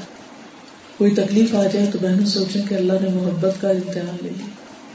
کہ میری اللہ سے کتنی محبت ہے اور یہ اللہ کی محبت ہی ہے اس وقت مجھ پر۔ تو فرمائیں کہ اگر تم چاہتے ہو کہ اللہ کی ڈالی ہوئی مشکل کو اپنے سے ہٹا دو تو پھر کوئی سرنگ لے آؤ، زمین کے اندر کوئی ٹنل بنا لو یا آسمان پہ جانے والی کوئی سیڑھی لگا لو۔ یا زمین کے اندر چلے جاؤ یا آسمان پہ نکل جاؤ کہ اس سچویشن سے تم ہٹ جاؤ، بچ جاؤ تو کر کے دیکھو اور کوئی نشانی لا کے ان کو دکھاؤ کہ یہ کسی طرح مان جائے، تو ایسا نہیں ہوگا اللہ چاہتا سب کو خود ہی ہدایت دے دیتا۔ لیکن آپ ایسی بات نہ کریں۔ آپ نہیں گھبرائیں، آپ پریشان نہیں ہو انتظار کریں، صبر کریں۔ تو اللہ تعالیٰ نے نبی صلی اللہ علیہ وسلم کو کتنے سال صبر کرایا؟ تیرہ سال مکے کے تھے اور سات سال پھر مدینہ کے تھے، پھر اس کے بعد آٹھ ہجری میں مکہ فتح ہوا تھا۔ اور ایک فاتح کی حیثیت سے آپ اس میں داخل ہوئے۔ بیس سال کے بعد۔ اس لیے کبھی بھی انسان کو یہ نہیں سوچنا چاہیے، اتنے سال گزر گئے اور اب بھی میری مشکل نہیں کٹی۔ یاد کیا کیجیے کہ پیغمبر علیہ السلام پر کتنی لمبی لمبی مشکلات آئیں اور کس طرح انہوں نے صبر کیا۔ کیونکہ جلدی کرنے سے بلا ٹل نہیں سکتی، وہ اپنے وقت پر ہی جائے گی۔ تو اس وقت کا صبر کے ساتھ اور اللہ کو یاد کر کے انتظار کیجیے اور انسان ناپسندیدگیوں سے غیر مطمئن نہ ہو۔ بے چینی کو کنٹرول کرے۔ اچھے دوستوں کے ساتھ مل کے، اچھی صحبت کے ذریعے، اچھی محفلوں میں شرکت کر کے۔ اللہ کا کلام پڑھ کر، اللہ کی بات سن کر، سمجھ کر۔ کیونکہ اللہ تعالیٰ کہیں نہ کہیں سے کوئی راستہ کھول دے گا۔ آپ دیکھیں کہ ایوری کلاؤڈ ہے سلور لائن کلاؤڈ گرے ہوتے ہیں بلیک ہوتے ہیں، لیکن ان کی سلور لائن آپ کو نظر آتی ہے۔ تو ہر مشکل جو ہے یا ہر دل پہ آنے والا غم جو ہے، اس سے نکلنے کا راستہ بھی اللہ نے بنا رکھا ہے۔ لیکن وہ اپنے وقت پر ہی ہوگا۔ اس وقت کا بس انتظار کرو۔ کیونکہ اللہ کی مدد ضرور آئے گی۔ اللہ سبحانہ تعالیٰ نے قرآن مجید میں بار بار اس بات کا وعدہ کیا کہ ہم اپنے رسولوں کی مدد ضرور کریں گے۔ اگر آپ سچ پر ہیں، آپ حق پر ہیں، آپ ٹھیک جا رہے ہیں، تو آپ کی مدد ضرور ہوگی۔ اس لیے انتظار اور صبر سے کام لیجیے اور پریشان ہونا چھوڑیے۔ ایک اور چیز جو انسان کو بہت فائدہ دیتی ہے وہ یہ کہ انسان دوسروں کی آزمائشوں کو دیکھے۔ کہ اکیلا میں ہی نہیں ہوں، دنیا میں دکھی۔ دنیا میں اور لوگ بھی بہت دکھی ہیں۔ تو جلد بازی سے دکھ ختم نہیں ہو جائے گا۔ صبر سے اجر ملے گا اور تکلیف ایک نہ ایک دن چلی ہی جائے گی۔ اور آخرت بھی اچھی ہو جائے گی انشاءاللہ۔ لیکن بے صبری سے تکلیف بھی زیادہ بڑی ہو جائے گی۔ جانا اس نے اپنے وقت پر ہے اور آخرت میں اس کے لیے کچھ بھی نہیں، ایسے انسان کے لیے تو اللہ تعالیٰ ہمیں ہر معاملے میں سیدھی راہ دکھائے۔ آخر دعوانا الحمد للہ ہم کچھ تھوڑے سے سوال جواب کر لیتے ہیں۔ گھر کے کام کاج مثلاً کھانا پکانا وغیرہ عورت کی شرعی ذمہ داریوں میں شامل ہوتا ہے۔ اس میں آپ دیکھیے کہ ازواج متحرات کا طریقہ کیا تھا۔ حضرت فاطمہ تو زہرا کیا کرتی تھی؟ ہم مسلمان خواتین کے لیے کون نمونہ ہے؟ رسول اللہ صلی اللہ علیہ وسلم کی ازواج اور ان کی بنات اور پھر عام نساء اور مؤمنات۔ آپ کو معلوم ہے کہ حضرت فاطمہ رضی اللہ تعالیٰ عنہ گھر کے کام کاج کی وجہ سے تھک جاتی تھی۔ کیا وہ غیر شرعی کام کر رہی تھی؟ نہیں۔ یہ ایک معروف بات ہے۔ یہ ایک انڈرسٹوڈ بات ہے کہ مرد اور عورت کے رولز ہیں۔ ایک کا رول باہر کی دنیا میں، ایک کا رول گھر کی دنیا میں۔ ایک باہر کا ذمہ دار ہے اور گھر کا۔ یہ ڈسٹریبیوشن آف ورک ہے۔ ہر ایک کو اس کی صلاحیت کے مطابق کام دیا گیا۔ ایک باہر کام کرے، گھر میں کام کرے۔ مرد کے لیے تو ہم کہتے ہیں کہ کما کے لانا اس کی شرعی ذمہ داری ہے۔ لیکن اس کے برعکس ہم یہ کہیں کہ عورت کے لیے گھر میں کھانا پکانا اس کی ذمہ داری نہیں۔ تو بڑی عجیب سی بات ہے۔ پھر کون پکائے گا؟ روز باہر سے کھائیں گے۔ اور اگر وہ شوہر افورڈ ہی نہیں کر سکتا۔ اور اگر کر بھی سکتا ہو تو وہ صحت کے لیے نقصان دہ۔ اس لیے بہنوں، اس کو اللہ سبحان تعالیٰ سے اجر لینے کی خاطر جو بھی کام آپ کے حصے میں آتا ہے، تھوڑا یا زیادہ کوئی ہیلپ ہے یا نہیں، اسے اجر کا بات سمجھ کر کرتے رہیے۔ اور اگر تھک جائے تو وہی کیجیے جو نبی صلی اللہ علیہ وسلم نے حضرت فاطمہ کو سکھایا تھا۔ وہ کیا؟ تصویرات جب تم تھک جاؤ تو پڑھو تینتیس بار سبحان اللہ، تینتیس بار الحمد للہ اور چونتیس بار تھرٹی فور ٹائمس اللہ اکبر۔ یا پھر تھرٹی تھری دفعہ اللہ اکبر اور سویں دفعہ لا الہ الا اللہ وحدہ لا شریک لہ الملک و الحمد وهو على كل شيء قدیر۔ تو آپ دیکھیں گے آپ کی تھکاوٹ اتر جائے گی۔ تجربہ کر کے دیکھ لیں۔ جب آپ بہت تھک جائے تو آپ سب چھوڑ کے کام ڈاؤن ہو کے آرام سے ریلیکس ہو کے لیٹ جائیں اور یہ تصویر شروع کر دیں۔ ہو سکتا ہے کہ جب آپ اللہ اکبر کریں تو آپ کو نیند بھی آ چکی ہو۔ پرسکون ہو جائیں گے آپ۔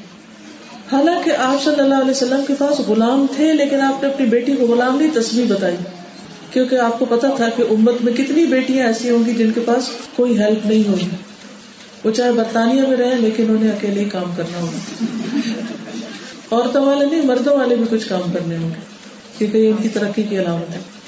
تو پھر یہ کام اللہ نے اگر ہمارے حصے میں رکھے ہیں تو اس سے آپ دیکھیں گے کہ آپ کو ایک اطمینان اور تسکین اور ہر کھانا پکاتے ہوئے یہ سوچا کرے کہ جنت میں لے جانے والے کاموں میں سے سورت الدہر پڑھ کے دیکھیے، اس میں آتا ہے ان نوانت لا نريد منكم جزاء ولا شکورا۔ ہم تمہیں اللہ کی خاطر کھلاتے ہیں، ہم تم سے کسی طرح کا کوئی بدلہ اور شکریہ بھی نہیں چاہتے، کوئی اپریسیشن بھی نہیں چاہتے۔ تو اس کا جواب پتا کیا؟ فوقاهم اللہ شر ذلك اليوم۔ ولقاهم نظرة وسرورا۔ اللہ ان کو اس دن کی مشقت سے بچا لے گا۔ اس دن کے شر سے بچا لے گا۔ جو دنیا میں اللہ کی خاطر کھانا کھلاتے ہیں۔ اور اس میں یہ نہیں کہا گیا کہ گھر والوں کو کھلانے کا کوئی ثواب نہیں۔ ایک عورت جو چولہے پہ کھڑے ہو کر بازو کو گروسری بھی خود لا کے سب کچھ بنا کے رکھتی ہے اور وہ تھک کے چور ہو جاتی ہے، تو اس کے لیے بھی انشاءاللہ یہ اجر ہے۔ اگر وہ گھر والوں سے اجر اور شکریہ کی تمنا نہ رکھے اور اگر اس پہ ناراض رہے کہ تم لوگ تھینک یو نہیں کرتے اور کچھ میری تعریف ہی نہیں کرتے، تو پھر آپ تعریف لے کے تھوڑی دیر کیا کریں گے؟ اس کے بعد کیا ہوگا؟ کچھ بھی نہیں۔ تعریف بھی ختم ہوگی کھانا بھی ختم ہوگا اور آپ چھٹ کے جا کے بستر میں لیٹ گئے۔ نہیں، ان سب چیزوں کو اپنی آخرت کے لیے رکھیے۔ یہ لکھتے ہیں کہ I would like to share an experience I visit my she visit somebody yesterday and was overtaken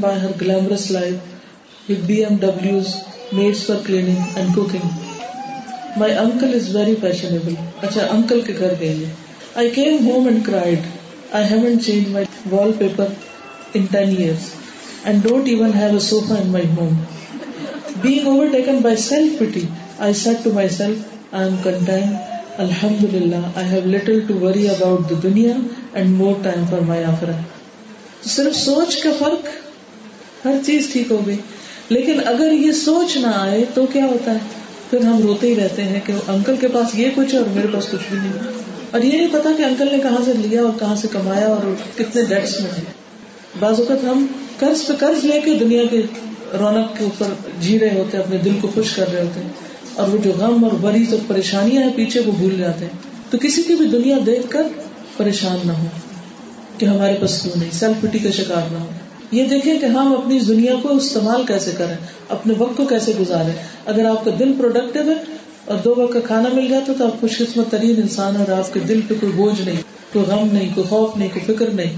اور اللہ کی یاد سے آپ کا دل روشن ہے اور اللہ کی محبت میں جیتا ہے، تو آپ خوش قسمت ترین انسان ہے لکھا ہے کہ اگر ہم دینی تعلیم حاصل کرنا چاہیں تو اس کے لیے استخارہ ضروری ہے۔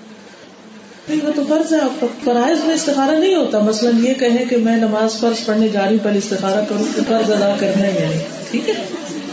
تو اپنے کو مسلمان رکھنے کے لیے اور اپنے آئندہ جنریشن کے لیے ہمارے لیے دینی تعلیم حاصل کرنا فریضہ ہے، اس لیے اس میں استخارے کی ضرورت نہیں ہے۔ کہتے کہ can you give some advice on how to support one's husband who is going through hardship due to work اور ال ہیلتھ جی بعض اوقات ایسا ہوتا ہے کہ گھر کا کوئی فرد ہسبینڈ ہے یا کوئی بہن بھائی ہے یا کچھ، تو ان کے اوپر کوئی مسائل ہوتے ہیں۔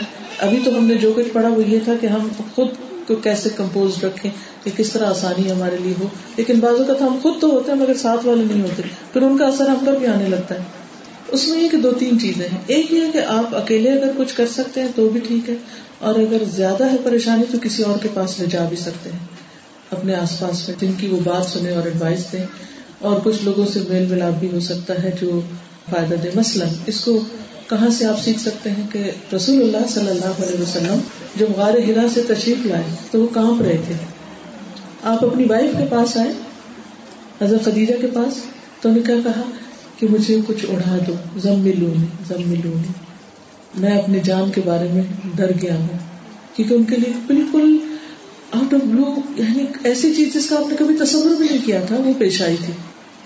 تو حضرت خدیجہ نے ان کو کمفرٹ کیا اور کہا کہ واللہ لا یخزیک اللہ ابدا اللہ کی قسم اللہ آپ کو کبھی بھی رسوا نہیں کرے گا۔ آپ کو کبھی کوئی نقصان ہو ہی نہیں سکتا۔ کیوں؟ اس لیے کہ آپ بیوہ اور مسکین کے کام آتے ہیں، آپ جن کے پاس کچھ نہیں ان کو کما کے دیتے ہیں، ان کی خوبیاں ان کو یاد دلائیں۔ حضرت خدیجہ کا رول پلے کیجیے۔ ضرورت کا خیال رکھیے اور شوہر کی خوبیاں گننا شروع کیجیے۔ نعمتوں کا ذکر کیجیے کہ اللہ نے آپ کو کیا کچھ دے رکھا ہے۔ واقعی اگر آپ گن سکے اور گننے لگے گے تو وہ ختم ہی نہیں ہوگی۔ تو اچھی بات ان سے کیجیے پھر آپ دیکھیں تھوڑی دیر کے لیے ٹھیک ہو کے لگے، پھر دوبارہ بہت وری کرنے لگ گئے۔ تو پھر آپ کیا کریں؟ وہی جو حضرت خدیجہ نے کیا تھا۔ انہوں نے دیکھا کہ جو مسئلہ آپ کو پیش آیا ہے اور جو کچھ آپ سیکھ کر آ رہے ہیں جبریل علیہ السلام سے، اس کو کون زیادہ جانتا ہے؟ تو انہیں پتا چلا کہ جو ان کے کزن تھے ورکا بن نوفل۔ وہ ہیبرو بھی جانتے تھے، وہ تورات کو لکھتے بھی تھے، انجیل کو لکھتے تھے، اور وہ اس وقت کے ایک عالم تھے۔ وہ جانتے تھے کہ یہ مسئلہ ہے کیا؟ وہ ان کے پاس لے گئی ان کو۔ حالانکہ اب آپ اللہ کے رسول ہیں اور برکت بن نوفل ایک عام انسان ہے۔ لیکن حضرت خدیجہ کی نظر میں وہ چونکہ عالم تھے، مسئلے کو سمجھنے والے تھے رشتے دار بھی تھے، خیر خواہ بھی تھے، اچھے اخلاق والے تھے، تو ان کے پاس لے گئی۔ تو وہ جب ان کے پاس گئی تو انہوں نے کیا کہا؟ کہ یہ تو وہی ہے فرشتہ جس سے پہلے دوسرے پیغمبروں پہ آ جائے تو اٹس ناٹ ان تو ہو سکتا ہے آپ کسی ڈاکٹر کے پاس لے جائیں یا کسی ایسے شخص کے پاس کہ جو اس معاملے کو سمجھتا وہ بتائے کہ جو آپ پر اس وقت تکلیف ہے، اس میں آپ تنہا نہیں ہے ایسے ہی اس سے زیادہ تو فلاں فلاں فلاں پر بھی ہے۔ تو جب انسان اپنے سے اوپر والوں کو دیکھتا ہے تکلیف میں، وہ کہتا ہے ہاں بھائی، اور لوگوں کے اوپر کیا گزر رہی ہے؟ تو اگر میرے اوپر کو تھوڑی سی مشکل آ گئی، کوئی بات نہیں۔ دوسرا انہوں نے کیا کہا؟ کہ کاش میں اس وقت زندہ ہوں جب آپ کی قوم آپ کو نکال دیتی نہیں، مستقبل کے بارے میں تھوڑا سا الارم دے دیا۔ یعنی صرف ہوپ پہ نہیں رکھا، بلکہ تھوڑا وارن بھی کیا کہ آئندہ یہ ہو سکتا ہے۔ تو حضور صلی اللہ علیہ وسلم فرمایا کہ کیا میری قوم مجھے نکال دوں کہاں جائے؟ تم جیسے جب بھی آئے ان کے ساتھ یہی ہوا۔ کاش میں جوان ہوتا تو میں آپ کا بھرپور ساتھ دیتا، اپنی سپورٹ کا بھی یقین دلایا۔ تو کسی ایسے موقع پر جب وہ جاب کے لاس کی وجہ سے یا کسی بیماری کی وجہ سے پریشان ہوں، تو یہ نہ سوچیے یہ تو شوہر ہے اور میں بیوی ہوں اور میری تو اتنی عقل نہیں، میں کیا کہوں؟ نہیں۔ اچھے وقت کو یاد کیجیے، نعمتوں کو یاد کیجیے، خوشی کے وقتوں کو یاد کیجیے، نعمتوں کو گنیے اور پھر کسی ایسے کے پاس لے جائیے جو آپ سے زیادہ بہتر کاؤنسلنگ کر سکتا ہو، یا علاج کر سکتا ہو، یا مشورہ دے سکتا ہو، یا کوئی راہ دکھا سکتا ہو۔ کیونکہ اب آپ پر ذمہ داری دو ہی آ گئی۔ لیکن آپ نے خود نہیں پریشان ہونا کہ آپ ہاتھ پاؤں چھوڑ بیٹھے۔ نہیں، آپ صحابیات کے رول کو یاد کریں۔ کہ حضرت خدیجہ جو مکہ کی مالدار ترین خاتون تھی، جب ان کا سامان مکہ میں آتا تھا نا اونٹوں پہ لد کے، تو مکہ کی زمین پتھریلی ہے، لیکن اونٹوں کی کثرت کی وجہ سے وہ زمین دہلنے لگتی تھی۔ اتنی مالدار عورت تھی۔ لیکن آپ کو معلوم ہے کہ چند ہی سالوں کے اندر سارا مال اور بزنس ٹھپ۔ اور آپ کو حضور صلی اللہ علیہ وسلم کے ساتھ شیب ابھی طالب میں جانا پڑا۔ وہ ایسی گھاٹی تھی کہ جس میں کھانے کو کچھ نہیں ملتا تھا۔ حضرت خدیجہ وہاں بیمار پڑ گئی لیکن شوہر کو نہیں چھوڑا، تین سال ساتھ رہی حتیٰ کہ پھر آخر میں آ کے ان کی وفات بھی ہوگی۔ تو ایک اچھی بیوی بنی ہے، شوہر کے لیے مددگار۔ اور اس کی فرسٹریشن اور اس کی تنگی اور تکلیف میں صرف اس کو بلیم نہ کیجیے کہ تم تو ہو ہی نکمے اور تمہیں تو کچھ آتا نہیں۔ اور وہ بھول جاتے ہیں ہم وہ وقت جب وہ سب کچھ کر رہا تھا ہمارے لیے۔ اس پر ہمیں شکر گزار ہونا چاہیے۔ ٹھیک ہے؟ بعض خواتین اذان کے وقت یا تلاوت کے وقت سر پر دوپٹہ رکھ لیتی ہے ویسے روزمرہ زندگی میں سر ڈھانپنے کا اہتمام نہیں کرتی۔ کیا اذان تلاوت کے وقت دوپٹہ رکھنا ٹھیک ہے؟ غلط تو نہیں ہے، لیکن صرف اس وقت نہیں رکھے، باقی وقت میں بھی رکھے۔ اب سوال یہ پیدا کیوں رکھے کیونکہ اللہ کا حکم اب آپ کہیں کہاں لکھا ہوا ہے؟ قرآن میں لکھا ہوا ہے۔ کس جگہ لکھا ہوا ہے؟ سورت الزاب میں لکھا ہوا ہے۔ کون سی آیت ہے؟ ففٹی نائن آیت ہے۔ پڑھ کے دیکھ لیجیے گا جا کے گھر۔ یا نبی کل ازواج کو وہ بناتی کو نساء المومنین اے نبی صلی اللہ علیہ وسلم، اپنی بیویوں، بیٹیوں اور مومن عورتوں سے کہیے۔ ساری مومن عورتوں سے یدنی علیہ من جلابی بن۔ اپنے چادر اپنے اوپر سے لٹکا لیں۔ یعنی بڑی چادر گھر سے نکلنے وقت اب یہ کہ ظاہر ہے کہ یہاں اگر آپ چادر لیں گے تو یہاں کے موسم میں وہ اڑ جائے گی یا وہ پردے کا مقصد بھی پورا کرے گی یا سردی کا موسم، تو اس کو سی لیجیے باندھ لیجیے لیکن گھر کے کپڑوں میں نہیں نکلیے کچھ اوڑھ کے نکلیے اوپر سے۔ کیونکہ اللہ نے آپ کی حفاظت کی ہے، آپ کی بیوٹی کی حفاظت کی، آپ پریشیس ہیں۔ اللہ تعالیٰ خود بھی اپنے آپ کو کسی کو نہیں دکھاتے۔ وہ چاہتا ہے کہ اس کی مومن بندیاں بھی اپنے آپ کو چھپا کے رکھے۔ ہم جانتے کہ رازق اللہ ہے۔ مگر پھر بھی پیسہ سیو کرنے کی شدید خواہش ہوتی کہ فیوچر میں کام آئے گا۔ اور پھر اس سوچ کو کیسے ٹھیک کریں؟ کیا ہم پیسہ سیو کر سکتے؟ بالکل سیونگ کر سکتے، کیوں نہیں؟ اس میں آپ دیکھیے کہ اپنی ذات پہ خرچ کیجیے، بچوں پہ کیجیے، صدقہ کیجیے فی سبیل اللہ، اور اس کے ساتھ ساتھ کچھ سیونگ بھی کیجیے۔ یہ نہیں کہا گیا کہ سب کچھ ہی خرچ کر کے رکھ دو، کچھ سیونگ رکھنی چاہیے۔ نبی صلی اللہ علیہ وسلم نے فرمایا، تم اپنی اولاد کے لیے کچھ چھوڑ کر مرو، اس سے بہتر ہے کہ بالکل فقیر چھوڑو اور وہ لوگوں کے آگے ہاتھ پھیلاتے رہے۔ لیکن یہ نہیں کہ سب کچھ سیو ہی کر لیں اور اپنے لیے کچھ بھی نہ کرے نہ کھائے نہ پیئے اور نہ ہی کسی کو صدقہ خیرات کرے اور پیچھے سے بچے پھر اس مال سے صرف عیاشی کرتے ہیں اور بگڑ جائیں۔ یہ نہیں کرنا چاہیے۔ یہ آیت کریمہ پڑھنے کے بارے میں میں نے پوچھا ہوا ہے۔ میں ہمیشہ یہ سوچتی ہوں کہ آیت کریمہ کا مطلب کیا ہے؟ اس کا مطلب لا الہ الا انت، سبحانک، انی کنت من الظالمین۔ اللہ کے سوا کوئی الہ نہیں۔ لا الہ نہیں کوئی لا اللہ انت مگر تو ہی اے اللہ تو ہی الہ تو ہی میرا معبود ہے۔ سبحانک تو پاک ہے۔ جو میرے ساتھ ہوا وہ تیرا کوئی زیادتی نہیں ظلم نہیں۔ انی کنت من الظالمین میں ظالم ہوں سے غلطی میری ہے تو مجھے معاف کر دے۔ تو جس پر مصیبت آئی ہے یا جو اپنے گناہ کا اعتراف کرنا چاہتا ہے وہی پڑھے گا۔ کس کو پڑھنا چاہیے آج کریم بتائیے۔ جس پہ مشکل ہے وہ خود اپنے لیے پڑھے گا نا؟ کیونکہ اگر آپ لوگوں کو بلا کے کہتے ہیں، وہ کہیں کہ میں ظالم ہوں، وہ آپ کے بحاف پہ کیوں کہیں گے میں ظالم ہوں؟ وہ تو اپنے بحاف پہ کہیں گے نا؟ تو اس لیے ہر کوئی ضرور پڑھے مگر اپنے لیے پڑھے۔ اس میں آتا انی بے شک میں تم تو بنا ظالمین میں ظالموں میں سے ہوں۔ کتنا پڑھے؟ جتنا مرضی پڑھے۔ ہمیں کوئی تعداد نہیں بتائی گئی۔ کہتے لاکھ دفعہ پڑھے؟ کیوں لاکھ پہ پابندی لگاتے سو لاکھ دفعہ پڑھے۔ جب تک مسئلہ حل نہیں ہوتا، پڑھتے جائیں لیکن لاکھوں دفعہ کے مقابلے میں چند دفعہ رو کے پڑا ہوا آجزی سے پڑا ہوا، زیادہ افیکٹو ہے کوالٹیٹو ہے۔ ہم کوانٹٹی پہ جاتے ہیں۔ تو یہ جو ہم خود ہی طریقے ایجاد کر لیتے ہیں نا، یہ اس سے بہتر ہے جو ہمیں اللہ تعالیٰ نے بتایا۔ کہتے کہ آپ بتا سکتے ہیں کہ جب کوئی فوت ہو جائے تو کیا کرنا چاہیے؟ اس کے اوپر میں نے پوری کتاب پڑھائی ہے، میرا جینا، میرا مرنا۔ اس میں بہت تفصیل سے لکھا ہوا کہ وفات سے پہلے کوئی بیمار ہے تو کیا کرنا چاہیے؟ جب وفات ہو جائے تو اس دن کیا کیا کرنا چاہیے؟ اور پھر جب دفنا دیں تو اس کے بعد کیا کیا کرنا چاہیے؟ سب سے زیادہ جو چیز آسانی سے ہم کر سکتے ہیں وہ دعا ہے۔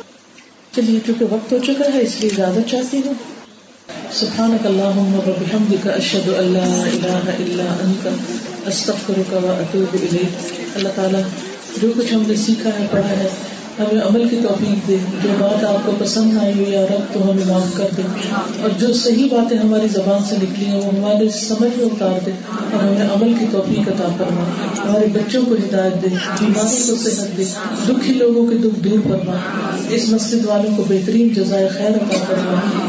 کہ انہوں نے اپنا ہال ہمیں دیا ہے اور نیکی کے کام کا موقع دیا آپ سب آنے والوں کو اللہ بہترین جزائے خیر دے کہ جو اپنا وقت اور گھر بار چھوڑ کر اس وقت اس مجلس میں حاضر ہوئے اور اس کی رونق کو دوبالا کیا۔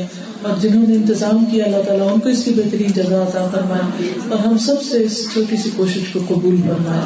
ربنا تقبل منا انك انت السميع العليم وتب علينا انك انت التواب الرحيم وصلى الله تعالى على خير خلقه محمد وعلى آله وأصحابه وأهل بيته أجمعين. برحمتك يا أرحم الراحمين. إلهي آمين. سبحانك اللهم وبحمدك أشهد أن لا إله إلا أنت، أستغفرك وأتوب إليك.